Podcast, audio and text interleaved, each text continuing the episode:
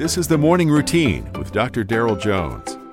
Morning Routine is a daily devotional podcast for those who are raising, educating, and growing the next generation.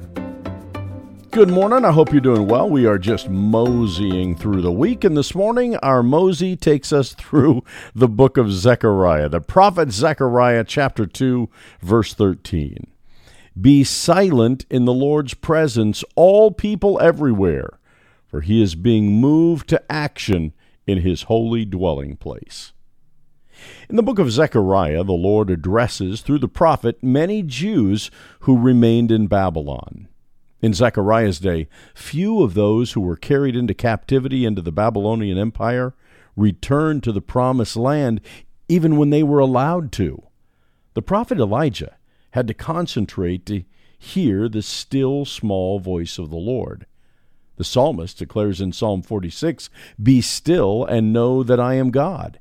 And here in the book of Zechariah, the Lord speaks through the voice of the prophet an exhortation to get quiet in order to get direction.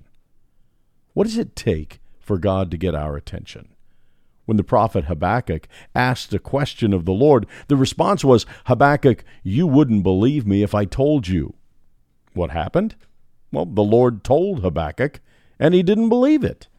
In today's text, the Jewish believers chose to stay in Babylon, residing in what was comfortable instead of moving to be part of the work that God was doing.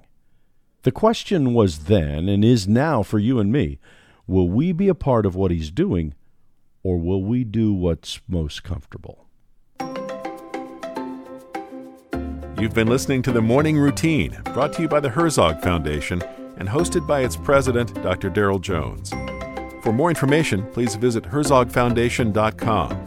To receive the morning routine as a daily email, sign up at morningroutinepodcast.com. See you in the morning.